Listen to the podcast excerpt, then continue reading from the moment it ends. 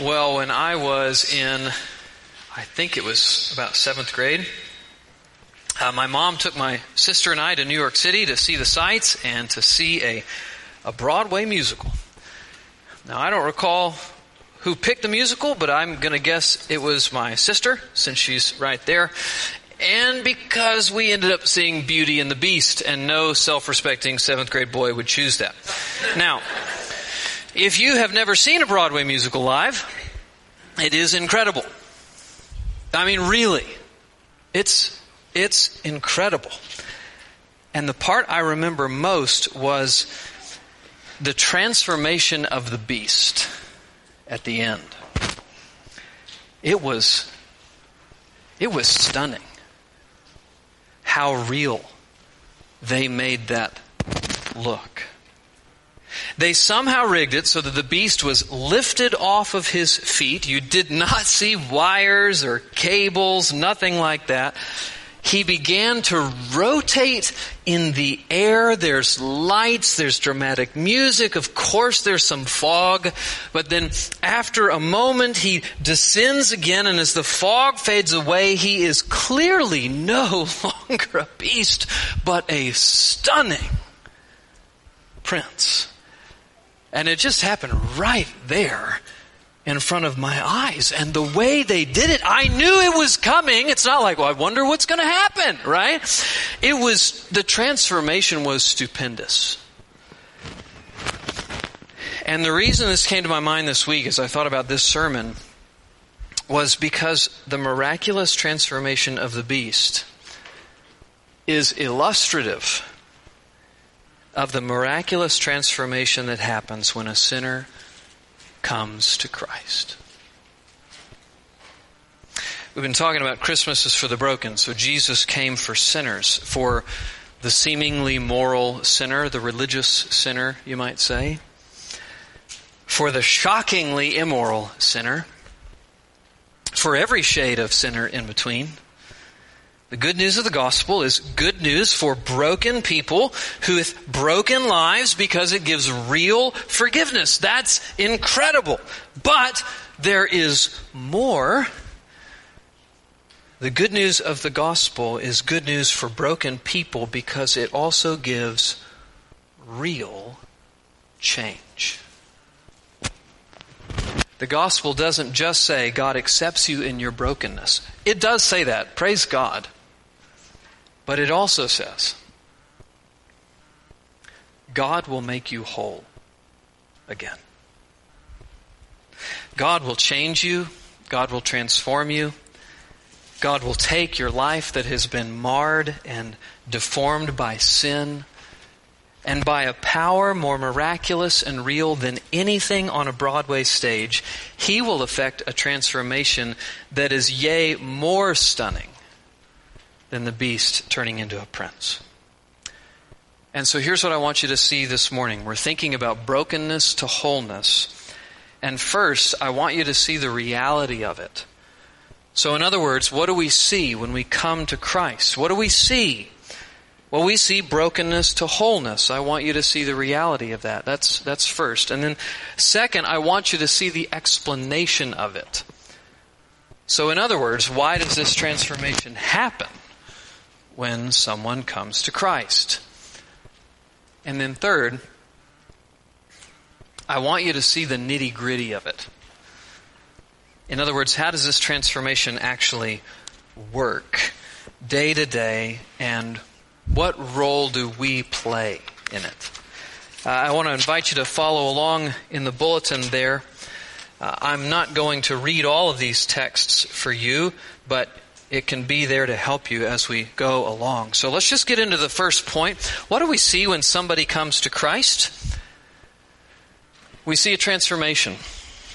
And I just want you to think about a few examples with me. So Luke 7 tells us about a sinful woman. If you were here with us last week, we talked about this sinful woman in more detail. Well, she comes into this house where Jesus was dining. She finds her way to Jesus. She begins to weep, and she weeps so much that her tears just begin to wet Jesus' feet and she begins to wipe them off with her hair and she goes on to kiss Jesus' feet and anoint Jesus' feet.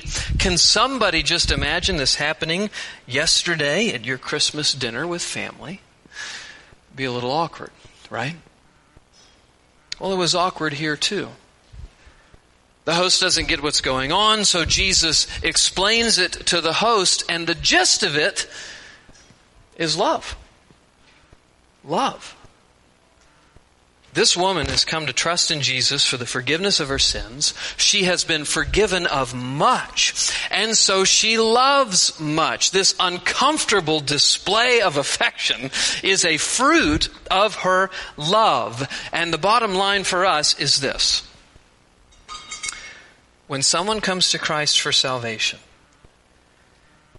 when someone comes to understand and grasp and believe the truth every sin they have ever committed or ever will commit, it has all been forgiven. That leads to love. Micah says, Who is a God like you, pardoning iniquity and passing over transgression? He does not retain his anger forever because he delights in steadfast love. He will again have compassion on us. He will tread our iniquities underfoot. You will cast all our sins into the depths of the sea. Isaiah says, Though your sins are like scarlet, though they be as white, they shall be as white as wool. Though they are red like crimson, they shall become like wool. This is the good news of the gospel. That every stain of sin, the stain of sin that was so deep we could not scrub it off, it's been scrubbed off by the blood of Jesus, and that leads to love for Jesus. And this is why, when someone first comes to Christ, sometimes things can get downright uncomfortable for anybody that's around them. So the college student who was an atheist, he goes on to Amazon, he buys five I Love Jesus t-shirts, that's all he wears for a semester, right? If it's a high school student, then the parents, if they're not Christians, they're really encouraged by the behavior of their son or daughter, but honestly, they're a little freaked out that this Jesus thing has gone too far. Or if it's an adult, just look at the social media feed. The Facebook posts become advertisements for the Bible and the church, and their Christmas cards to family and friends are talking about Jesus and the church, and it's just like, it's love. It's love for Jesus, and that love never changes. The outward, expre- the outward expression of it probably will, okay? It becomes a little less over the top, a little bit more tempered with wisdom towards those who aren't Christians, but it never lessens. In fact, it grows sweeter and it grows deeper with each passing year someone walks with the Savior Jesus. So, what does brokenness to wholeness look like? Well, it looks like love. And I want you to see another point of it. We, we see it in Zacchaeus. We mentioned Zacchaeus the other week. He's a tax collector, chief tax collector, a rich man, greedy man. He loved his money. He took advantage of others to get his money, but then he met Jesus. Jesus was coming into town. He climbs up into this sycamore tree to get a glimpse at him.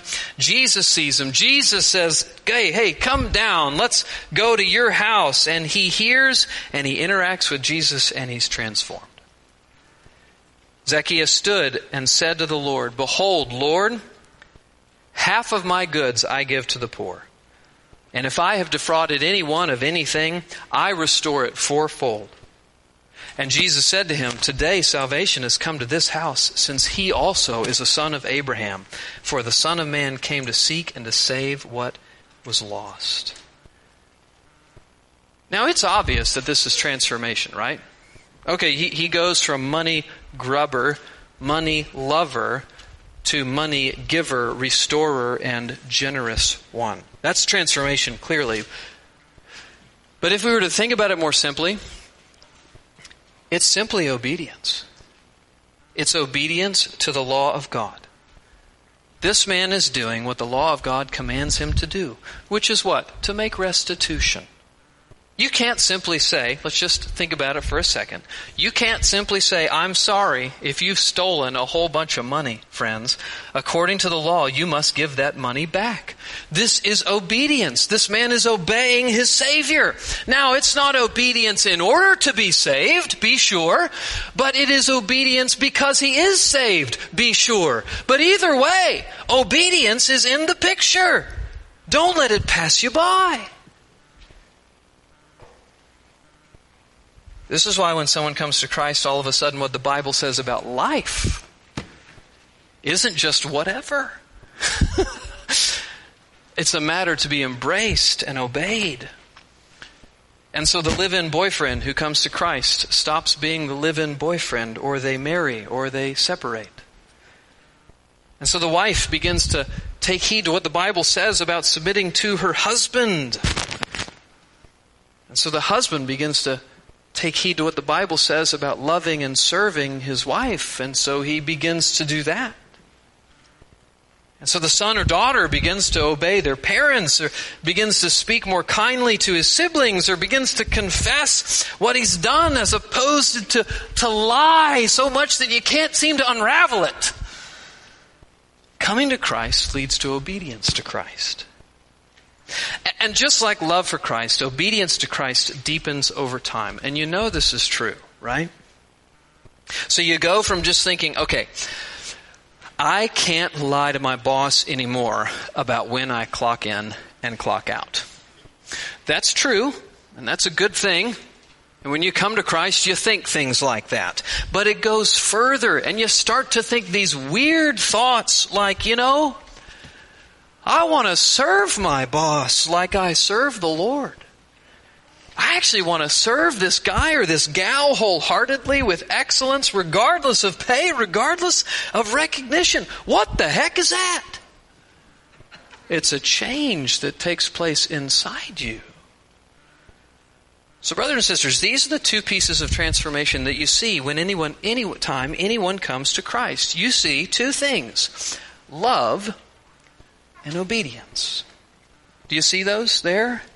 In Zacchaeus and in this woman? Do you see the love? Do you see the obedience? You see both in the Apostle Paul. You see love. In Philippians, he's actually faced with possible martyrdom. He might, his life might be taken from him because of his faith in Christ. And do you know what? He's actually conflicted.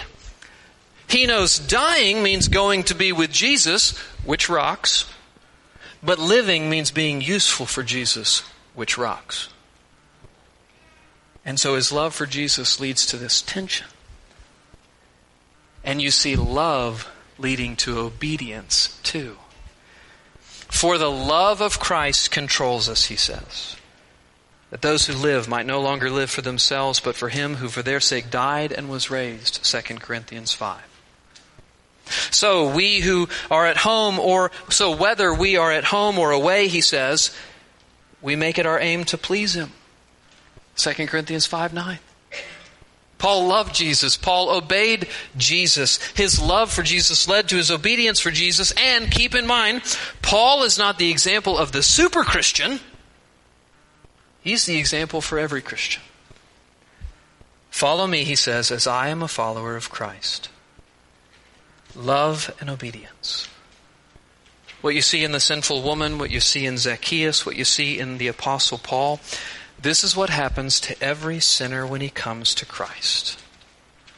Now, it may not be as dramatic. It does not look the same for every soul, but it is a reality for all who are Christ's. It's a reality for all who come to Christ, no matter the age. You think, well, what about kids? Yeah, you see it in kids too how they approach the Bible time they have with their family, how they obey mom and dad, how they relate to siblings and friends, and how they act in school. You see it there. This isn't just an adult thing. And, this makes sense, frankly, given the clear teaching we see in the New Testament.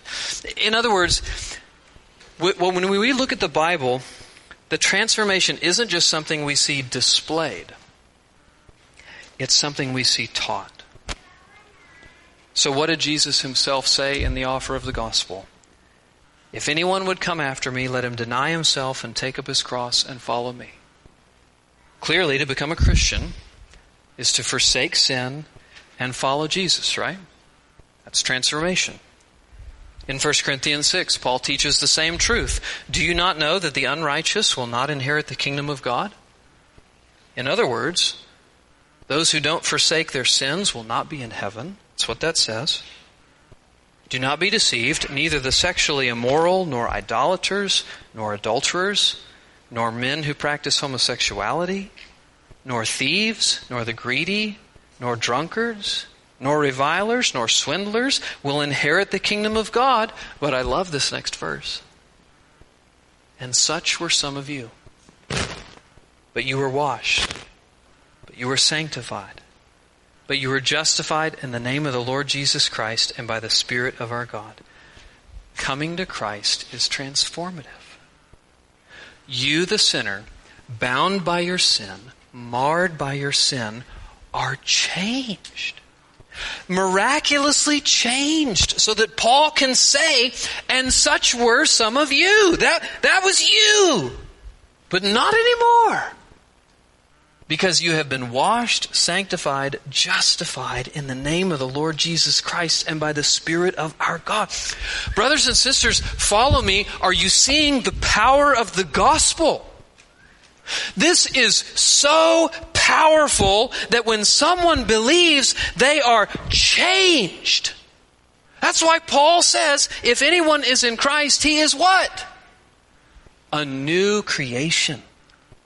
The old has passed away. Behold, the new has come. What's the old? It's the old man. It's the man who lived for sin and self. That man or woman is gone. The beast. He's gone. You have a prince. And so we are no longer enslaved to sin, Romans chapter 6. Because those who are Christ have crucified the flesh with its passions and desires, Galatians 5. Now, I just want you to pause with me for just a second. I want to make sure you're with me. It was a long day yesterday, and you probably still have turkey running through your system. The New Testament shows us, by way of example, by way of instruction, that nothing less than a miraculous transformation takes place when someone comes to Christ. We come to Christ broken. Christ takes us broken. But then Christ transforms us. What we love, ourselves and our own ends, that changes. We love Christ. What we obey, our own impulses, our own desires, that changes. We obey Christ. Do you, do you see that in the pages of the New Testament, even from just this, this cursory look at it? I want to tell you, if you stick around RGC for any amount of time, you're going to see it in a baptismal testimony. When we baptize a follower of Jesus Christ here at Redeeming Grace, they share with us their testimony. Just their spiritual story, right? What their life was like before Christ, how they came to know Christ, and how their life has changed since coming to Christ. Every testimony is different. Praise God, because every person is different. But every testimony is the same because these three elements are in every one. And isn't it awesome to see how God's grace transforms those who come to Him as you hear it proclaimed before they're baptized? It's glorious. So let me just ask you, how has God transformed you? You do well to reflect on that yourself from time to time. How has God, over the course of your race of faith, increasingly loosed you from sin? How has He changed the way that you think about Him? Relate to Him. How has His Word changed the way you think how are your priorities and passions? How have they become increasingly God's priorities and passions? How has your love for Jesus deepened? How has your obedience to Jesus deepened? The true stories of Zacchaeus, the true story of this sinful woman, the true account of Paul. This is true of you. Praise God. Isn't it awesome to see God's grace transforming our lives? This is your story. Praise God for the power of the gospel. Amen. Well, how does this happen? Well, when I was at the Broadway Theater, I couldn't see the ropes or the cables. I knew they were there. How does this work spiritually in our lives? This transformation. How does God pick us up, as it were, twirl us around, set us down, and we're the beast, and now we're the prince? Well, all right. Number one, a new union. So that boy looks like his father. Who's, who's heard that? Well, of course you've heard that. Everybody's heard that. Family resemblance is real. And not just physically real, it goes a whole lot deeper. So we're impacted in ways we can't articulate by our family. Like it or not, we are significantly shaped and influenced by who our parents are. Well, before you became a Christian, do you know who your father was? Your father was Adam. You, me, we were all born in the likeness of our father Adam, and Adam was a rebel against God. Adam didn't obey God. Adam didn't submit to God. Adam didn't love God. That, despite God's unbelievable kindness, generosity, and care for him, he did give him life. But Adam wanted to be his own God. And so do we. Every one of us on the planet wants to be our own God. Now, we don't say that. Maybe we don't even think that. But that's what's behind even why young children don't want to submit to their parents. Have you ever watched a baby get changed and wondered, why the heck does that baby arch his back and refuse to submit to a diaper change? The diaper change is like for his good. He's got poo all over him and he's refusing to allow it to be cleaned. Oh, friends, because he is like his father Adam. To his own detriment, he wants to rule himself and that's us too. We just get better and more sly about it as we get older. All of us are born in the likeness of Adam. But when we come to Christ, there's a new union. And we're no longer in Adam, we're in Christ. Brothers and sisters, when you were converted, when the Spirit of God opened your eyes to see the dreadful state that you were in, and He gave you faith to trust in Jesus, you were joined to Jesus in that moment. You have union with Christ, and miraculously and divinely, this connection with Adam is broken. And what becomes dominant in your life, visibly apparent in your life, is this connection to Jesus Christ.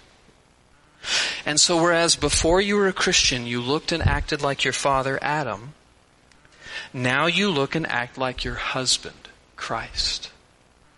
And the reason for this is because just like in marriage, where everything is shared between spouses, when you are joined to Christ, He shares everything of Himself with you.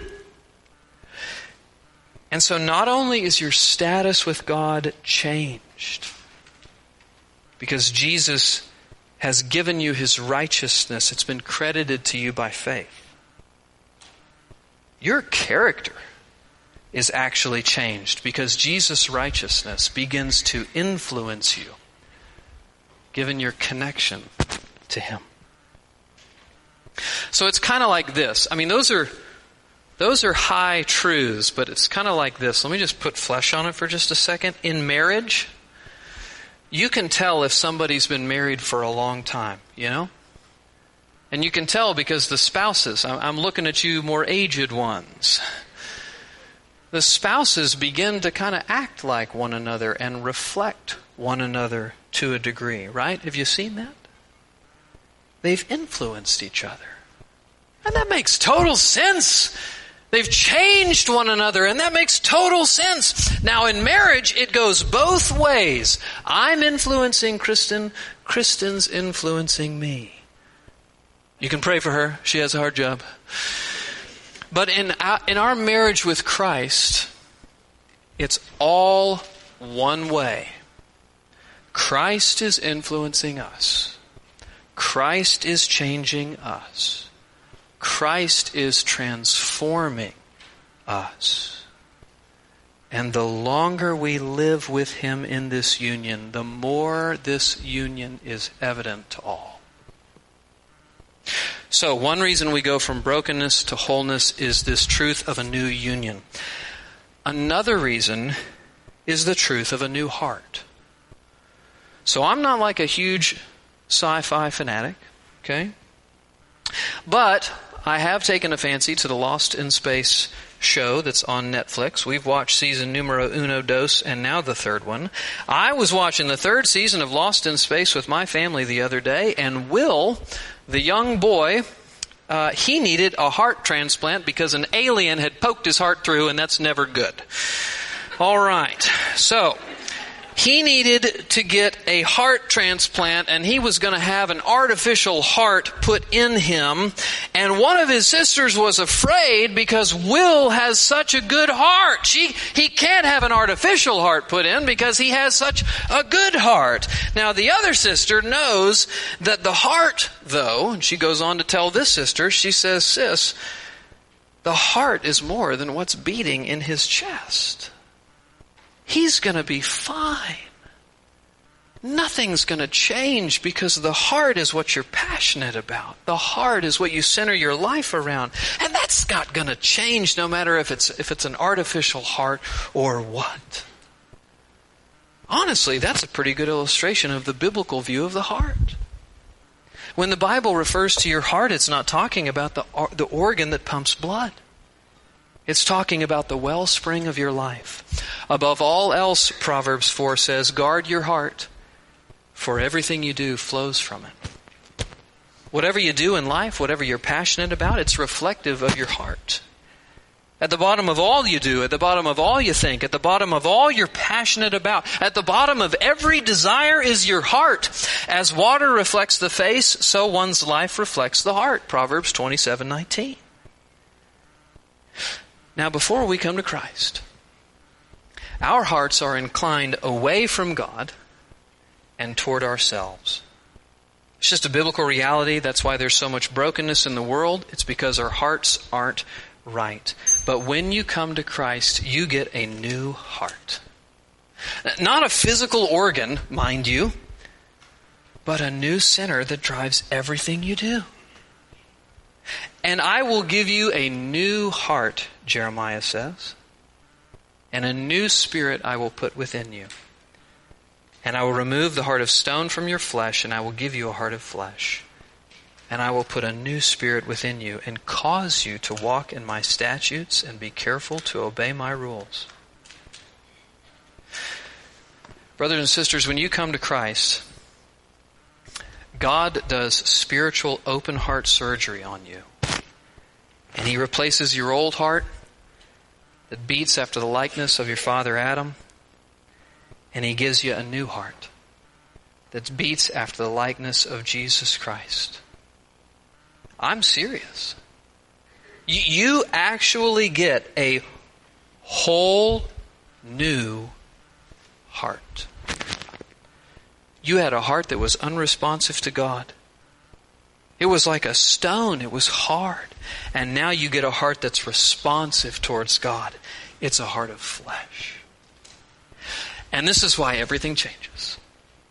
Because the center and the source of it all has changed. This is why conversion is evidenced by change. Because a new heart leads to a new life. And that's the third truth. New union, new heart, new life. What does this new life look like? Let's just let the Bible do a little bit of the talking. I don't even want you to flip in your Bibles. I just want you to listen. You can go look at these verses. I've got, got them all there. What does the new life look like? Let me just read it for you. This is the message that we have heard from him and we proclaim to you that God is light and in him is no darkness at all. If we say we have fellowship with him while we walk in darkness, we lie and we do not practice the truth. But if we walk in the light as he is in the light, we have fellowship one with another, and the blood of Jesus, his Son, cleanses us from sin. And by this we know that we have come to know him if we keep his commandments.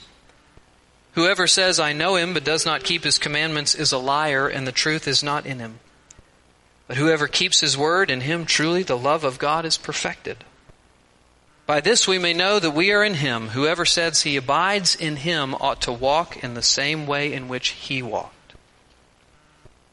Whoever makes a practice of sinning is of the devil, for the devil has been sinning from the beginning. The reason the Son of God appeared was to destroy the works of the devil. No one born of God makes a practice of sinning, for God's seed abides in him and he cannot keep on sinning because he has been born of God. By this it is evident who are the children of God and who are the children of the devil. Whoever does not practice righteousness is not of God, nor is the one who do, does not love his brother. We know that we have passed from death to life because we love the brothers. Whoever does not love abides in death. Beloved, let us love one another, for love is from God, and whoever loves has been born of God and knows God. Anyone who does not love does not know God, because God is love. If anyone says, I love God, and hates his brother, he is a liar. For he who does not love his brother, whom he has seen, cannot love God, whom he has not seen. And this commandment we have heard from him whoever loves God must also love his brother. Everyone who believes that Jesus is the Christ has been born of God, and everyone who loves his Father loves whoever has been born of him. Let me just tie those up into a bow for you. The gist of all of those, if you give yourselves to reread and reread them, and I'd invite you to do that, the references are there. I'd invite you to just read through the whole book of 1 John, even this afternoon. Read it with your family. The gist of all of them can be summed up very simply. The new life of a Christian is a life no longer arced towards self, but towards God and God's people. The new life of a Christian is a life no longer arced towards self, but towards God and God's people. Brothers and sisters, what God has done in us is incredible. He takes us, beastly as we are. Now, I'm sure we put makeup on our beastliness and we convinced ourselves that we were rather attractive. But in the eyes of God, we were not. And when you were being honest with yourself, you know you weren't. But He takes us, beastly as we are, and through this new union and this new heart, He turns us into radiant saints that reflect the Prince of Peace Himself, Jesus. Now, as simple as this is to understand, I appreciate something Brad said on Friday night. Was it Friday night? Yes, Friday night. I appreciate something Brad said on Friday night. He said, This is simple to understand, but not easy to do. And so, what I want to do now is I actually want to do this. Having painted the picture for you, and hopefully you're with me, that the Bible's picture of things is that when someone comes to Christ, they are transformed. And now we understand how that actually works. We got a new union with Christ, we got a new heart. I want to transition into the nitty gritty of it. What does this look like in real life? Here's the deal it is work. oh. Has anybody ever told you that anything really worth doing is going to take work? Sure, they have. That's like saying, have you had a McDonald's hamburger? Yeah, somebody's told you that. And if somebody's told you that, I'm sure you know it's true. How did the child pianist become a concert pianist? Through lots and lots of work. How did the kid with a good arm become Tom Brady? Through lots and lots of work. How does anybody become truly excellent in any skill or profession? Through patience, through perseverance, through practice, in a word, through work. Friends, do you think it's going to be any different in the Christian life? Of course not. of course not. Practice in holiness, progress in obedience, progress in love. These things aren't automatic. Yes, you have a new heart inclined to love and obey God, but you have remaining sin on the inside, the world outside to tempt you, and the devil doing all he can to derail you. Holy dukes, if you think you're going to make progress in the Christian life by doing nothing, you're nuts. You got to work at this. Which is why the apostle Paul says things like this. Let not sin reign in your mortal body to make you obey its passions. Do not submit your members to sin as instruments of, of, unrighteousness, but present yourselves to God as those who have been brought from death to life, and your members to God as instruments of righteousness. Does that sound like work? Yes! That's good. I'm glad you're with me. So too, it sounds like work when the apostle Paul says, run to win the prize. Some of you are like, I hate running. I understand. You're like, no, you don't. You run all the time. My son has made me get into working out, which I actually hate. I like running. It's okay that you didn't need to know that. But he says, run to win the prize. That's work. Every athlete exercises self control in all things. They do it to receive a perishable wreath, but we an imperishable. There's this assumption that we're doing this. So I do not run aimlessly, Paul says. I do not box as one beating the air, Paul says. But I discipline my body and I keep it under control. Lest after preaching to others, I myself should be disqualified. That sounds like work. Well, that's the Apostle Paul, you say. Yes, he's our example, I say. Follow me, he says, as I am a follower of Jesus Christ. Redeeming grace, brokenness to wholeness in our lives is going to look like work. There is no other way around it.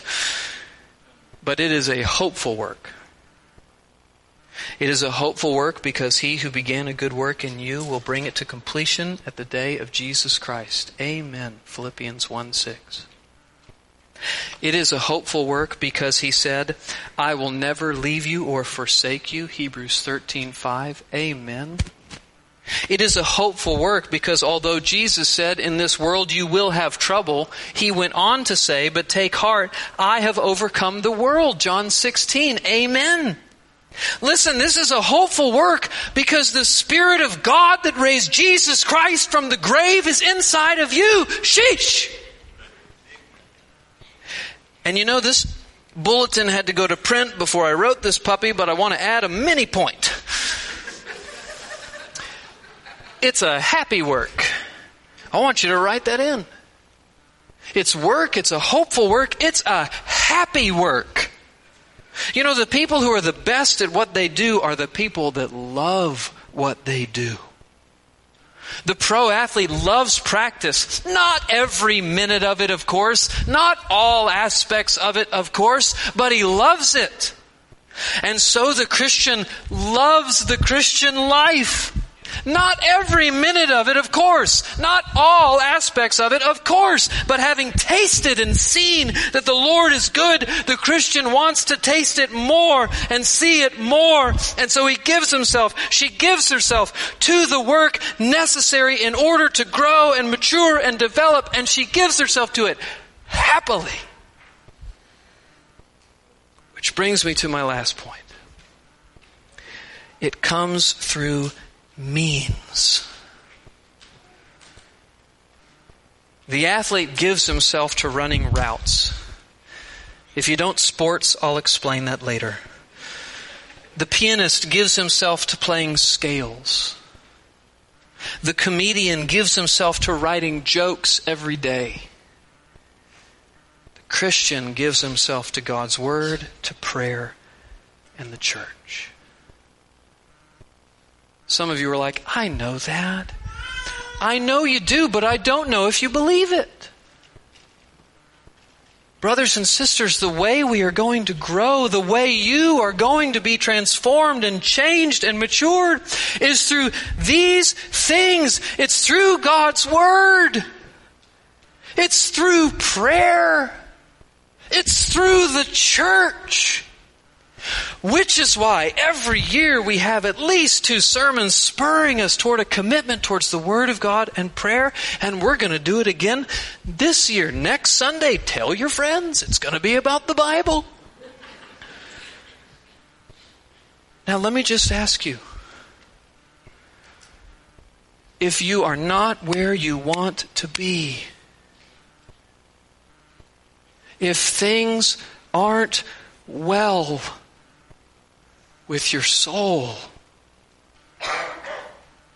And only you know what's really not well.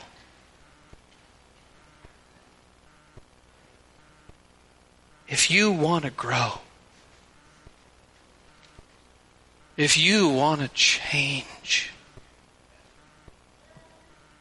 it starts right here. Serious. It starts with seriousness towards God's Word. Recommitting yourself to hear it, to listen attentively on Sunday morning and engage in home group and crack it open on Monday through Saturday somehow. It starts with seriousness towards prayer. Ask God for help. What are you struggling with? Are you going to the fountain of grace, God Himself, through prayer and saying, Oh God, help me. I need to hear that. I need to do that. And it starts with the church. Get time with a trusted brother or sister on the calendar. Tell them how you're doing for real and give them permission to ask you nosy questions and challenge your wrong thinking or your actions that are off. And don't get upset when they do. And then let them point you toward obedience for God and love. Christ uses means, brothers and sisters to transform us, to pick us up, and then set us down over the course of our lives. No longer a beast, but a prince. Isn't the gospel beautiful? Isn't the gospel powerful? Really powerful? This is what separates Christianity from simply, I'm okay, you're okay, God accepts us in our brokenness. He does accept us in our brokenness, but He does more, praise God. He puts Humpty Dumpty back together again. Amen. That's us. So if you're outside of Christ this morning and you want to be different, let me tell you, Christ will make you different. You don't have to be different to come to Christ and be accepted by Him. That's the glorious part about the gospel. You can come broken because He was broken for you and will accept you in your brokenness. But then, better, He will make you different. Really different.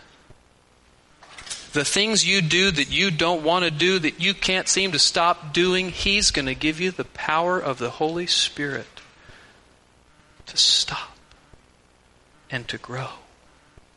Not perfectly, but progressively. Truly, really.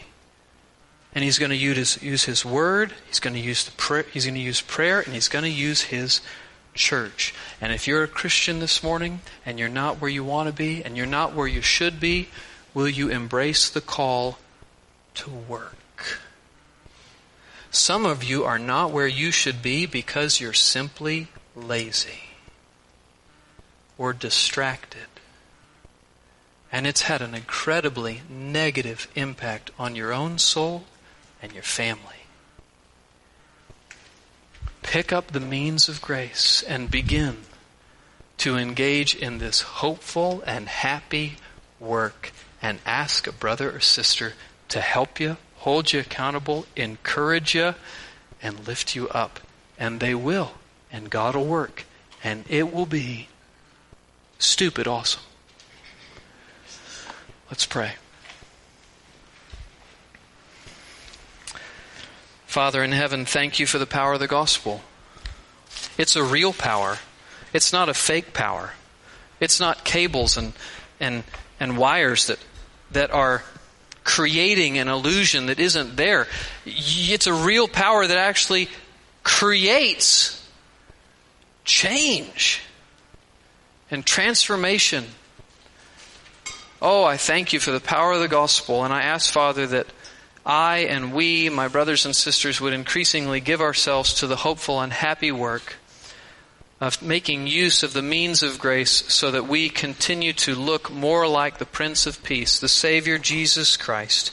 Use the next several weeks, Lord, the sermon series on the Word and prayer to help us in this. Spur us on in this good work. Comfort us, encourage us, woo us through this, Father, such that next year, when it comes to the end of December 2022, might things be different for us than they are right now. We pray. Oh, we thank you for the saving grace of Jesus Christ and for the sanctifying grace of Jesus Christ. And we look forward to the consummation, to the grace of Jesus Christ in its fullness. We look forward to that day. And we know we will be there because he who began a good work in us will be faithful to complete it. In Jesus' name, amen.